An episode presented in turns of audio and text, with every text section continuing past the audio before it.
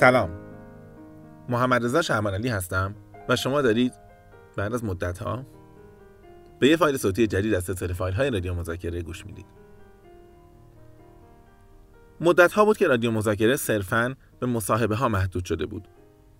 من با وجود که بهتون وعده داده بودم که حرف های مختلف از حوزه های مختلف مذاکره می‌زنم مثال های مختلف داستان های مختلف تکنیک ها و اصول مختلف مدت زیادی بود که متاسفانه به خاطر تراکم کاری فرصت نکردم که این بحث ها رو ادامه بدم.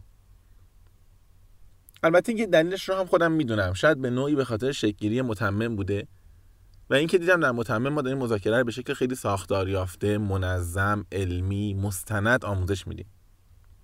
قطعا هم به اون شیوه علاقه مندم و اون رو ادامه خواهم داد تا مطمئن باشم که یک مجموعه کامل آموزش و مذاکره اونجا شکل می‌گیره. اما به هر حال یک چالشی وجود داشت که در طول این مدت تجربهش کردم. و اون که احساس کردم یه سری مباحثی مثل مذاکره خیلی جوری نیستن که بتونی همیشه بیای دقیقا خیلی به شیوه رسمی اکادمیک بر اساس مقالات و تحقیقات و مطالعات آموزشش بدی. خیلی از مواردی که در مذاکره مطرح میشه تجربی هن. شاید خیلی وقتا اصلا پایه تحقیقی نداشته باشن. حتی خیلی وقتا آدما اصلا علاقه ای ندارن که تجربیاتشون رو در حوزه مذاکره تدوین کنن تعلیف کنن. به خاطر همین یه بخش قابل توجهی از دانش و مهارت مذاکره بین آدم ها بین مدیران و همکاران و دوستان و کارکنانشون سینه به سینه داره منتقل میشه. خلاصه احساس کردم که با وجود اینکه ما متمم رو داریم و آموزش مذاکره رو در اونجا داریم هنوز انگار جای آموزش غیر رسمی تر مذاکره خالیه. هنوز باید از این فضا استفاده بشه. یه سری مباحث انگار هنوز باید بشینم برای شما به صورت قصه تعریف بکنم. تو متمم که حرف می‌زنم باید دفاع بکنم بگم اینجا علمیه اینجا مرجعش اینه اینجا تحقیقش اینه. تو رادیو مذاکره می‌تونم صادقانه بگم که این نظر شخصیه این تجربه شخصیه شاید اصلا غلط باشه. و البته فرضم بر اینه که دوستانی که به هر حال رادیو مذاکره گوش میدن احتمالا روزنوشته های من رو می‌خونن قوانین یادگیری رو خوندن فایل صوتی یادگیری رادیو متمم رو گوش دادن و خیلی دچار چالش های سوء برداشت و غلط فهمیدن و قضاوت نادرست نمیشم اینجا. یا لاقل امیدوارم که نشم. از این مقدمات که بگذریم به هر حال. من تصمیم دارم که دوباره بحث رادیو مذاکره رو به صورت جدی ادامه بدم. می‌خوام مطمئن بشم که تا حد امکان هر چیزی که تو این حوزه یا شنیدم یا تجربه کردم یا خوندم به دوستان عزیزم که این فایل های صوتی رو گوش میدن منتقل بشه. و طبیعتا دارم دنبال موضوعاتی میگردم که در این مدت ازشون قافل شدم یا فرصت زیادی برای مطرح کردنشون نبوده. یکی از بحث هایی که من تا حالا به صورت خیلی پراکنده بهش اشاره داشتم و هیچ وقت نتونستم بهش یک نظم و نظام ساختار یافته درستی بدم بحث تکنیک ها و ترفند های مذاکره است. همون چیزی که در واقع معادل لغت نگوشیشن تریکسه البته طبیعتا بحث ترفند های مذاکره تریک های مذاکره یه بحث خیلی گسترده و طولانیه.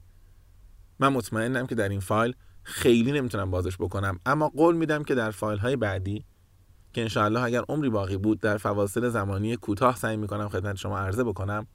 بحث های مذاکره رو تا اون حدی که بلدم و احساس می‌کنم در مذاکره می‌تونه مفید باشه خدمت شما ارائه بکنم. فکر کنم همینجا بد نباشه ما یه سری تفکیک واژگان داشته باشیم. کلماتمون رو با همدیگه هماهنگ کنیم که از این به بعد در مسیر بحث به معنا اینها دقت داشته باشیم و به تفاوت معناشون. دو تا لغت وجود دارن که در فضای مذاکره معمولا در کنار هم به کار میرن. خیلی وقتا شانه به شانه هم به کار میرن. تریک و ترپ ترفند و دام.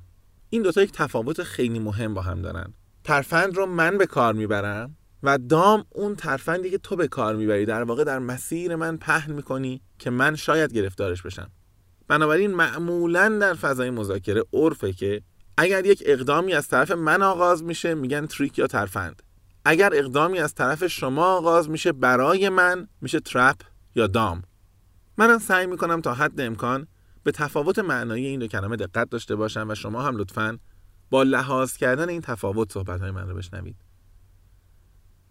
اگرچه اگر کمی با خودمون صادق باشیم اگر کمی به مسیر زندگیمون به مسیر مذاکره هامون فکر کنیم می‌بینیم که بزرگترین دام های زندگی رو واقعا طرف مقابل برای ما په نکرده. ما عموما خودمون در مسیر خودمون چه در زندگی و چه در مذاکره دامهای بزرگ و فریبنده پهن می‌کنیم و گرفتارش میشیم. انشاءالله من در قسمت های بعدی وقتی دارم بحثم ادامه میدم مثال های زیادی از این دام هایی که ما خودمون در مسیر مذاکره پهن می‌کنیم و اسیرش میشیم مطرح خواهم کرد. حالا که به اینجای بحث رسیدیم دارم می‌خواد دو تا لغت دیگر رو هم با هم دیگه مقایسه بکنم. اونم تکنیک و ترفنده. همونطور که در زبان آمیانه می‌بینیم تکنیک یه مقدار بار معنایی مثبت و ترفند یه مقدار بار معنایی منفی داره. در ادبیات مذاکره هم همینه. تکنیک مثل ابزاره چیزی از جنس ابزاره. من باید بهش مجهز باشم. هر چقدر ابزارهای بیشتر و تکنیک های بیشتر داشته باشم بازم به دردم می‌خوره بازم برام لازمه. وقتی ما میگیم یه تکنیکی هست به اسم طوفان فکری یا برین استورمینگ منظورمون چیه؟ یه ابزار داریم. وقتی یه سری آدم در یک جلسه نشستیم می‌خوایم راجع به یک موضوعی فکر کنیم ایده مطرح بکنیم. دنبال روشی هستیم دنبال شیوهی هستیم که بتونیم در مدت زمان معقول به متنوع ترین و خلاقانه ترین راهکارها و پاسخها برسیم. این یه ابزاره تکنیکه.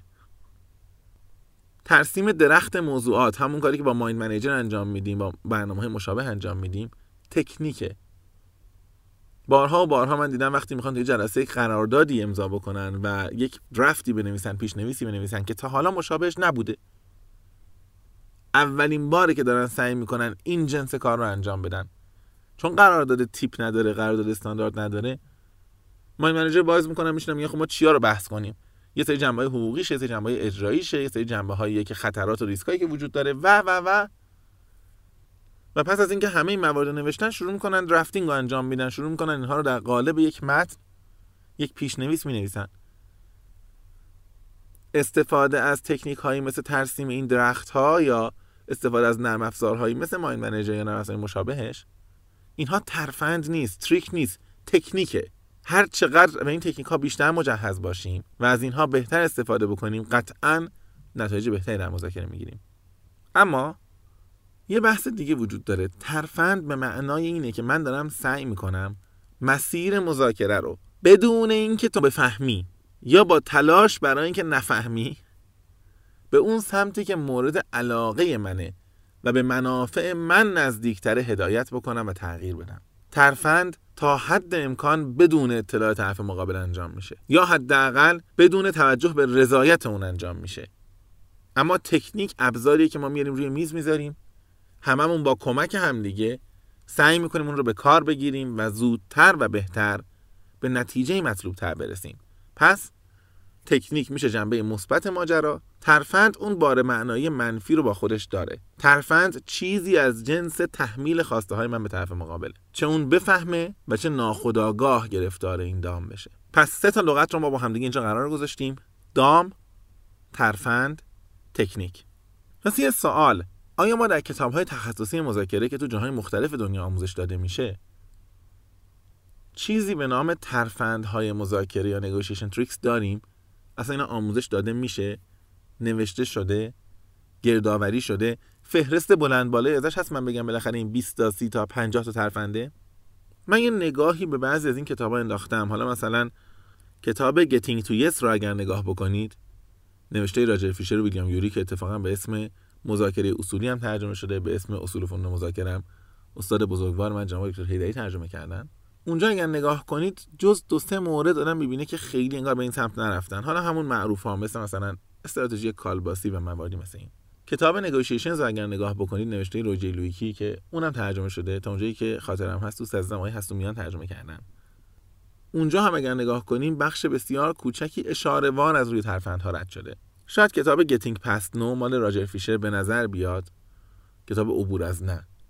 به نظر بیاد که یه مقدار بیشتر تم ترفند داره تم تریک داره ولی وقتی میخونیدش می‌بینید نه بیشتر از جنس تکنیکه. داره سعی می‌کنه به دو طرف کمک کنه که از دامهای مذاکره فرار کنن و بیدلیل با پاسخ منفی مواجه نشن. همچنان خیلی از جنس ترفندهای مذاکره نیست. هاروارد هم یه سری business essential داره که اتفاقا راجع به مذاکره هم یه کتابی داره و جزوه داره که منتشر کرده. اونجا معمولا بیشتر چارچوب های کلی و مدل ذهنی مذاکره رو داره میگه. ریچارد شل هم یه کتابی داره اسم Bargaining for Advantage ترجمه هم شده حالا یادم نیست که دقیقا چه عنوانی. اونجا اگر نگاه بکنیم شاید مثلا بشه گفت چند صفحه راجع به تکنیک ها حرف زده اونم دو سه مورد و خیلی خلاصه. باز ترجیح داده که با وجود که اسم کتاب احساس می‌کنیم جنسش باید ترفند محور باشه بیشتر تکنیک محوره. خانم لی تامسون که من یکی از کتاباشو ترجمه کردم به اسم 50 هست در مذاکره کتاب دیگه هم داره به اسم Heart and Mind of the Negotiator قلب و ذهن مذاکره کننده. اتفاقا ایشون که به شدت تکنیک محور بحث می‌کنه. مثلا من یه کتاب داره اسم نگوشیشن جینیس اونم اگر ورق بزنید راجع خطاهای شناختی ذهن ما در واقع راجع به دامهایی که خودمون در مسیر خودمون پهن می‌کنیم بیشتر صحبت می‌کنه. بحث مثل نقطه کور مذاکره کننده که من در کتاب مذاکره خودم اتفاقا نقل کردم. کار در واقع بازرمن در کتاب خودش. پترسون رو نگاه کنیم کتاب Crucial Conversations یا مکالمه های حیاتی کلیدی نمی‌دونم چی باید ترجمهش کرد. اونم اگر نگاه کنید باز داره سعی می‌کنه که بیشتر مدل ذهنی آموزش بده ابزار آموزش بده. و سایر کتابایی که هست حالا هوارد رایفا هم کتاب تحلیل مذاکره و Negotiation Analysis داره. دیمار یک کتاب داره به اسم negotiation dispute resolution یا چجوری ما در واقع اختلاف نظرها و تعارضها رو حل بکنیم در مذاکره. هرچی اینا رو ورق می‌زنیم خیلی نمی‌بینیم که چیزی به نام negotiation tricks به صورت جدی یک سرفصل مهم از این کتابا رو خودش اختصاص داده باشه. تکنیک جایگاهایی داره اما ترفند خیلی نه. من خیلی با خودم فکر کردم که چه دلایلی می‌تونه وجود داشته باشه که ما negotiation tricks رو خیلی سراغش نرفتیم یا خیلی document سازی و مستند سازی انجام ندادیم روش. چند تا مورد به ذهنم رسید گفتم با شما هم صادقانه بگم اینجا. یکیش این که خب اساسا شأن دانشگاهی یه مقدار بالاتر از این حرفاست ما تو دانشگاه چون خیلی از حوزه ها رو می‌خوایم خیلی شأن علمیش رو حفظ کنیم یه سری موضوعاتی رو سراغش نمیریم دست بهش نمی‌زنیم. احساس می‌کنیم که ممکنه دامنمون آلوده بشه بهش. و طبیعتا اونها رو رها می‌کنیم تا بازاری ها کسانی که اساسا برای اپروچ و نگاه علمی خیلی ارزشی قائل نیستن به سمتش برن. خب عملا از دست میره یعنی دقت علمی که از دست میره که هیچ آلودگی های خیلی زیاد تجاری و اقتصادی و بازاری هم همراهش میشه و چیزی ازش نمیمونه. به هر حال دانشگاه و دانشگاهیان در خیلی از موضوعات اگر احساس کردن که شأنشون نیست ازش دور موندن. در دنیا خیلی جاهای اتفاق افتاده در کشور ما که بسیار زیاد. البته شاید حالا باید یه جور دیگه هم بگیم. اونم اینه که بالاخره دانشگاهی ها خیلی وقتا عموما تجربه مذاکره های زیاد و جدی ندارن. چه در ایران چه در جهان و شاید به همین دلیل خیلی به سمت ترفندها نرفتن. به حال توصیه که خوب باشید مهربون باشید به هم دیگه لبخند بزنید و بیشتر مدل ذهنی مذاکره کننده براشون جذابتر بوده. البته قطعا مدل ذهنی مذاکره کننده مهمه و فکر کنم دوستانی که دارن این حرف رو گوش میدن می‌دونن که من قبل از این چقدر در این باره گفتم و حرف زدم و فایل ضبط کردم و نوشتم. اما به هر حال ظاهرا دانشگاهی از این مرز فراتر نرفتن. یه سرزمین تاریکی بوده بعد از این حوزه. دیگه ترسیدن بهش نزدیک بشن. یه دلیل خیلی مهم دیگه هم داره که شاید از اون قبلی ها مهمتر باشه اونه که مطالعه سیستماتیک ترفنده مذاکره خیلی سخته. من نمی‌تونم بیام محیط آزمایشگاهی درست کنم مطالعه های جدی انجام بدم. نمی‌تونم بیام ابزارسازی بکنم پرسشنامه درست کنم برم تحقیق بکنم. به راحتی نمیشه مطالعات علمی دقیق سازمان یافته با متدولوژی درست طراحی کرد برای اینکه ما ترفنده مذاکره رو بشناسیم. به همین دلیل ما خیلی مقالات کمی می‌بینیم در حوزه ترفندهای مذاکره در نشریات بزرگ دنیا منتشر بشن. اگرم هست به چند مورد خاص محدوده که حالا من بعدا برای شما توضیح میدم. بیشتر شاید از جنس گیم تئوری و نظریه بازی ها نزدیک شدن به این حوزه تا حوزه رفتاری در ترفندها. یادمون نره که یک ماجرای دیگه هم وجود داره. اون که بخشی از یا بخش مهمی از ترفندهای مذاکره به خاطرات مذاکره کنندگان برمیگرده که معمولا خیلی هاشون تمایلی به باز تعریفش به تدوینش ندارن. حالا یا به خاطر اینکه احساس می‌کنن ممکنه تصویر ذهنی خودشون رو آلوده بکنه و مخشوش بکنه. یا به این دلیل که اینها رو ابزاری برای استفاده های آتی خودشون می‌دونن و دلیلی نمی‌بینن که افشاش بکنن. یه دلیل دیگه هم وجود داره که ما سراغ ترفندهای مذاکره کمتر میریم. دلیلی که من توی این سالهای اخیر خودم تجربه کردم وقتی که مثلا درس مذاکره با شیطان رو مطرح می‌کردم. اینکه چگونه با آدمهای شیطان صفت مذاکره بکنیم. مقاومت خیلی زیادی می‌دیدم. البته طبیعتا از طرف اونهایی که هیچ وقت این حرفا رو نشنیدن هیچ وقت نیومدن ببینن چه خبره و از دور نظر دادن که البته این تقریبا میشه تمام جامعه ما. عمده نقد ها و تحلیلی که ما میشنویم از کسانی میشنویم که هرگز یک کتاب رو نخوندن یه صحبت رو نشنیدن ولی به حال حق نظر دادن رو به عنوان حقوق اولیه خودشون می‌دونن و ازش استفاده می‌کنن. ما اصولا یه مقدار نسبت به مطرح شدن رفتارهای منفی و نادرست و غیر اخلاقی مقاومت ذهنی داریم. اینکه برگردن بگن ما می‌خوایم شروع کنیم در یک سلسله درس ترفندهای غیر اخلاقی مذاکره رو بگیم. تکنیک های مثبت و منفی رو کنار هم بگیم و فقط مثبت ها رو نگیم. حال خیلی ها رو خوب نمی‌کنه. یه جورایی این ترویج فساد بهش نگاه می‌کنن. در حالی که اتفاقا نمی‌دونم نظر شما چیه. من حداقل به تجربیات خودم که مراجعه می‌کنم می‌بینم که ما وقتی از یک موضوعی حرف نمی‌زنیم وقتی یک موضوع رو منفی می‌دونیم جرأت نداریم ازش صحبت بکنیم اتفاقا اون موضوع از بین نمیره. فراگیر میشه. در یک لایه عمیقتری در کل جامعه پخش میشه. شما تو جامعه ما نگاه کنید دروغ رو مقایسه کنید با حسد. ما از حسادت راحت حرف می‌زنیم. دروغ یه جورایی کلمه خیلی منفیه. خیلی ناپسنده. انقدر ناپسنده که ما معمولا به راحتی تیتر نمی‌تونیم بزنیم که مثلا یه قانون نانوشته است انگار. مثلا من نمی‌زنم هیچ وقت تو وبلاگم که فلانی دروغ گفت. اگر کسی امروز بیاد برگرده بگه من می‌خوام 83 شیوه دروغ گفتن رو با آدم ها بگم بقیه اصلا حس خوبی ندارن. میگم حسد خشم خش دیگه راحت تر راجش بحث میشه. اتفاقا بعد تو جامعه که نگاه می‌کنیم ما بیشتر از همه گرفتار دروغیم.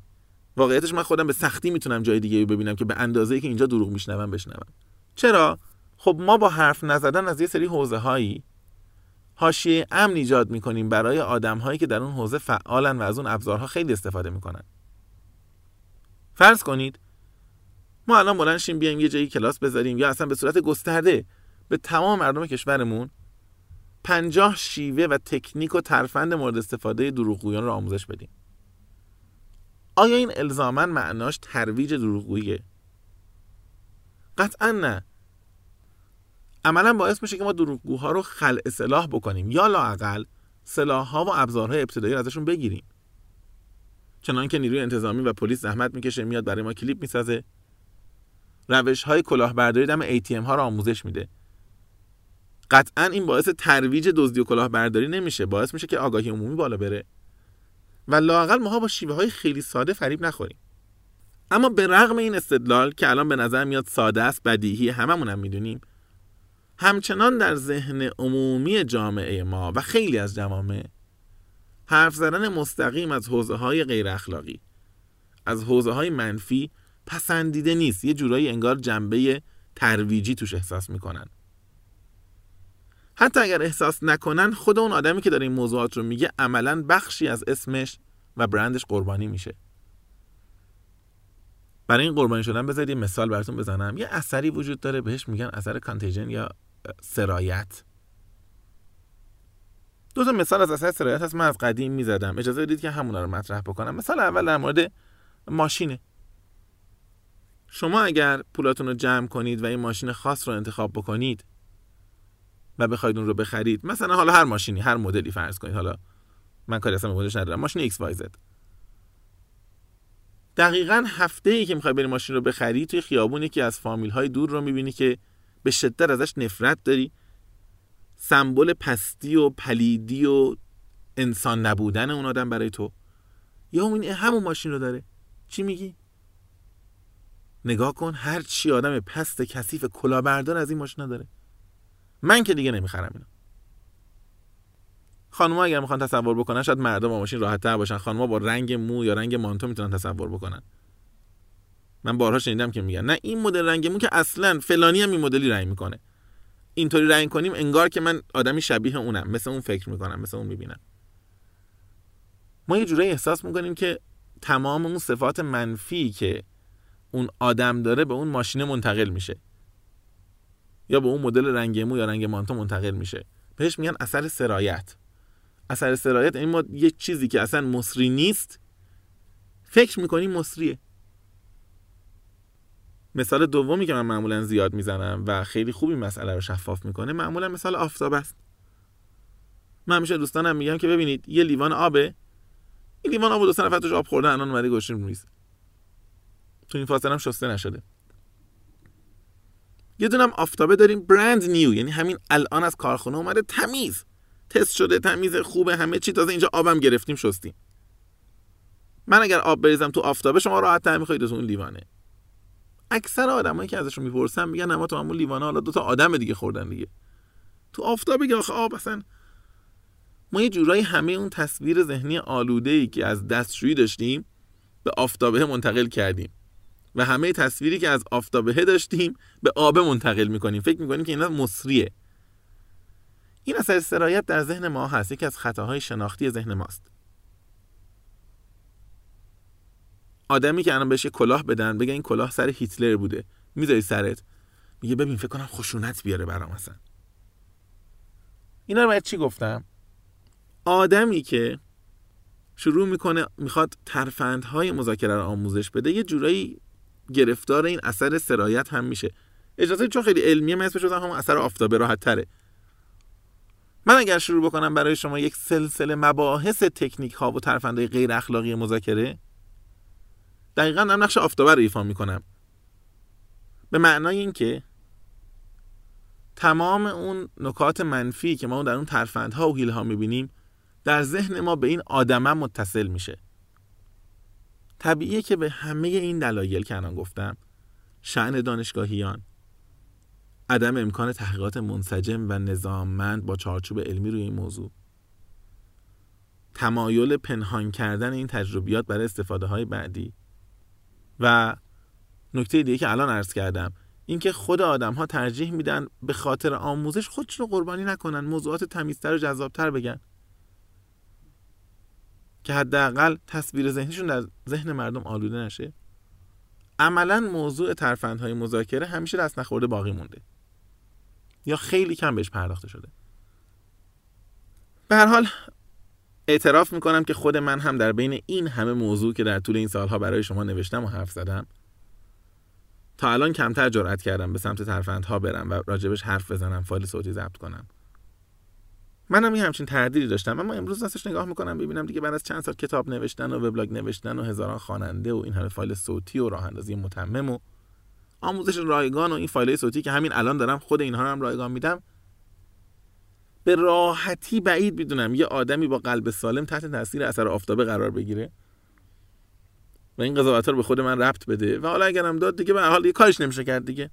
دیگه بپذیریم دیگه تحمل بکنیم. چون بحث تکنیک ها و ترفندهای مذاکره چند فایل متوالی خواهد شد و بحث طولانی خواهد بود و به این زودی ها جمع نمیشه من یه بار می‌خوام سفارش های دیگه رو قبلش انجام بدم و بعد دیگه در فایل های بعدی بر نگردم سر این سفارش ها اولین خواهشم اینه که حتما اگر دارید این فایل های صوتی رو گوش می‌دید قبلا فایل های دیگر رو گوش داده باشید. فایل های دیگه رادیو مذاکره رو گوش داده باشید فایل های رادیو متمم رو گوش داده باشید. فایل عزت نفس یا مسیر اصلی رو حتما گوش داده باشید. حتما گوش داده باشید. اونها آدمو بیمه می‌کنه که در شنیدن اینها آلوده نشیم. آموخته بشیم. خواهشم اینه که قطعا مجموعه اون مطالبی که تحت عنوان قوانین یادگیری من توی روزنوشته هست حتما مطالعه بکنید. حتما مطالعه کنید. هفتش تا مطلب فکر کنم. اینها به من امنیت ذهنی میده که در فایل های بعدی راحت شروع کنم حرفامو بزنم. دچار خودسانسوری نشم و احساس نکنم که ممکنه حرف های من نادرست برداشت بشه نادرست شنیده بشه و به جای اینکه اثرهای مثبت داشته باشه گرفتار اثرات منفی بشه. اجازه بدین فایل مقدماتی رو که عملا خودش شد تقریبا نیم ساعت. با یه جمله تموم کنم که چند سال بعد دانشجوام تکرار کردم و می‌کنم. من همیشه برای دوستان توضیح میدم که سادگی با ساده فرق داره. ساده لوح یه کسیه که اصلا نمی‌دونه داره چه بلایی سرش میاد. تلخی های دنیا رو نمی‌فهمه سیایی دنیا رو نمی‌بینه. کودکانه و معصومانه دنیا نگاه می‌کنه و دیر یا زود هم وادار میشه. به یک قربانی در روابط اجتماعی اقتصادی تبدیل بشه.